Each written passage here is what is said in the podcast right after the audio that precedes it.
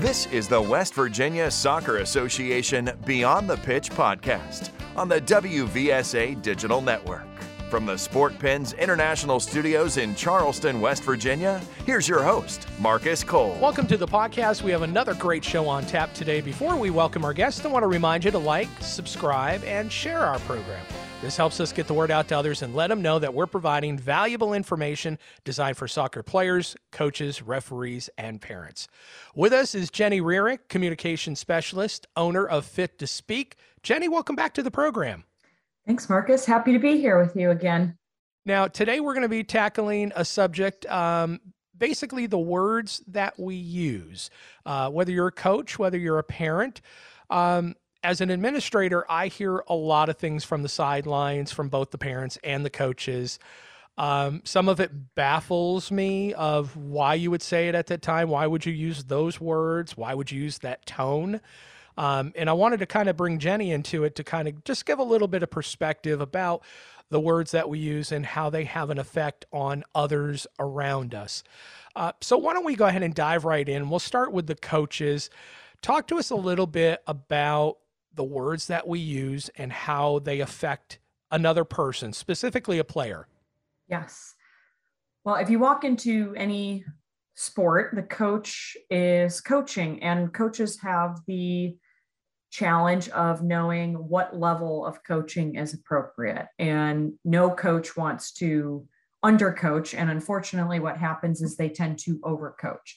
If you go and watch, let's say, a youth or a high school level coach coaching, what you'll probably see is them actively coaching, meaning they are sweating just as much as the players are sweating down the sideline, yelling things during plays to the players and I think the intention behind coaches doing that is good in that they're trying to contribute to the success of their team. But unfortunately, most of what they end up contributing either goes unnoticed or it negatively impacts the mindset of the players on the field, which takes them out of being present in the game that they're currently playing in. It's funny you say that because I used to have a coach, soccer coach in high school. And if I made a bad decision and I messed something up on the field, I immediately know when I screwed up and I know I made a mistake and I know to what degree I made that mistake, whether it was, you know, I got away with it or it led to a goal being conceded. But my coach would scream at the top of his lungs and remind everyone um, that I made that mistake. Eh, talk to us a little bit more about that concept of what you're doing by doing that. Yes, it's an unfortunate reaction because not only, like you mentioned, are you making a scene of this player in front of their teammates, in front of their parents, which is embarrassing.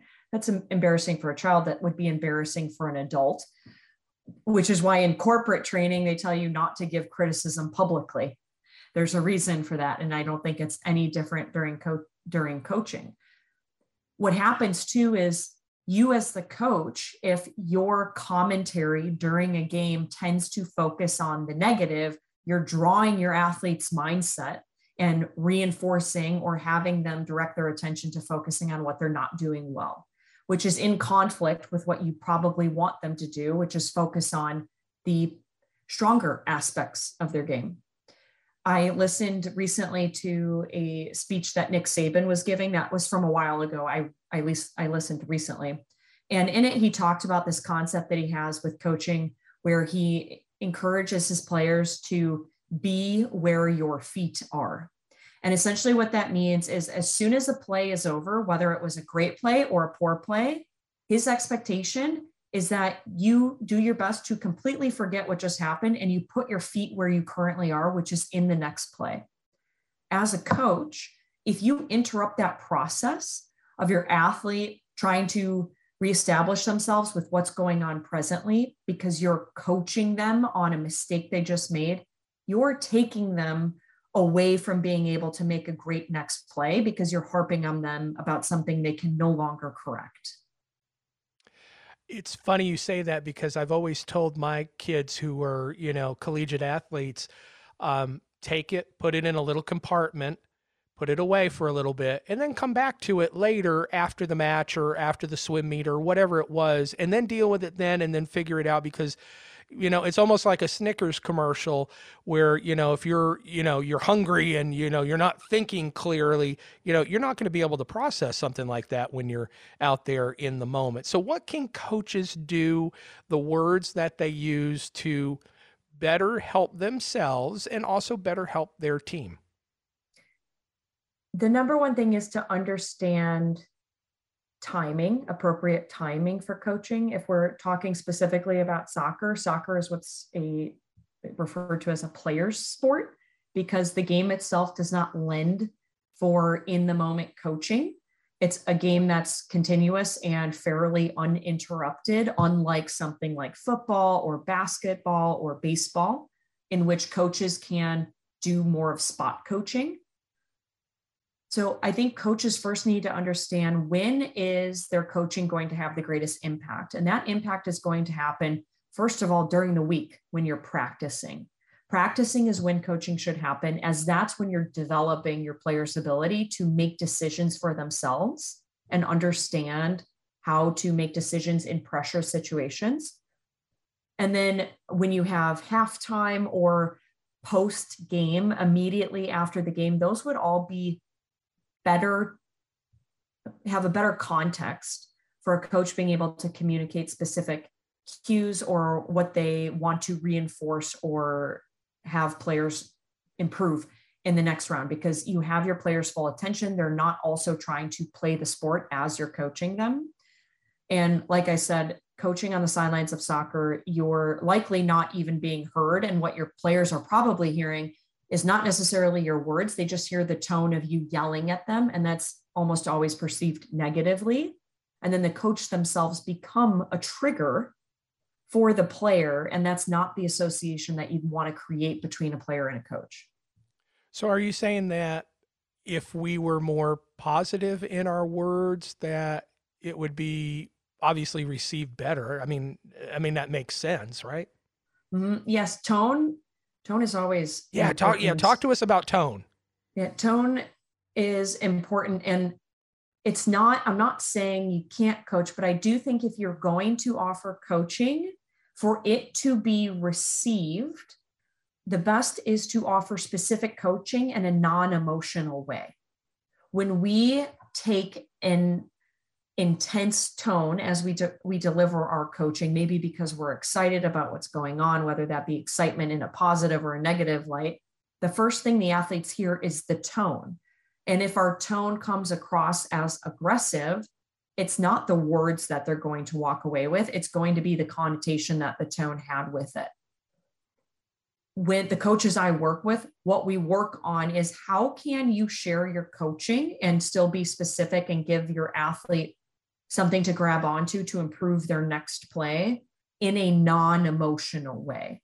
So that emotion does not become an inhibitor to the athlete receiving the coaching because there's a lot of noise out there in the world. Um, just a lot of, and it's funny when you were saying that the it's probably ignored by the player for the most part, other than the tone of it.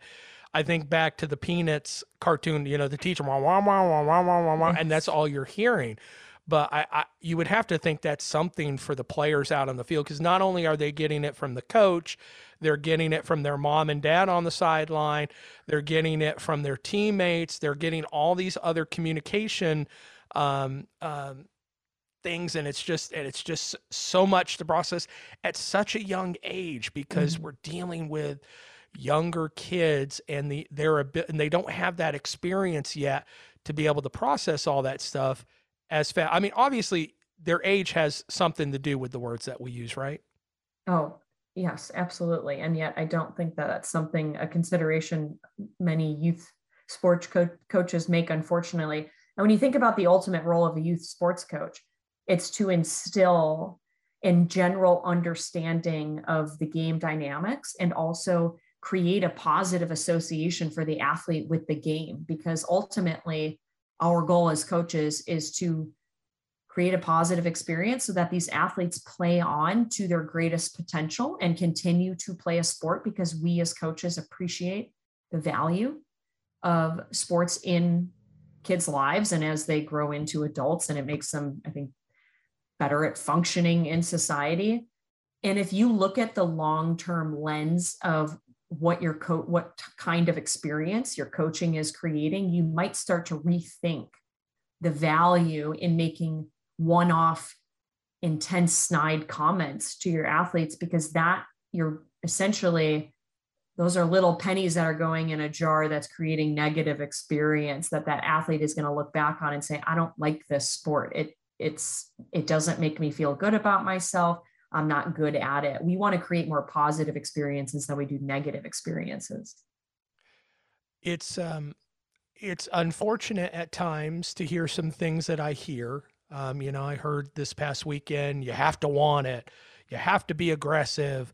Um, and I know that is and and I'm not trying to to you know blame parents or blame coaches because I think that they're wonderful um and I know that they don't mean anything by it and it's just that that dynamic that you get into a competitive atmosphere which you know I mean I like the competitive atmosphere but I don't like the negatives that come with the competitive atmosphere um but what advice would you have for parents about words that they use when it comes to their children and communicating better th- with them when it comes to sports?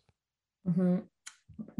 Before I answer your question, you mentioned something that reminds me of a concept that I think would be helpful in understanding. There is a professor at the Stanford Business School named Jeff Pfeffer, and he talks about this idea called the romance of leadership.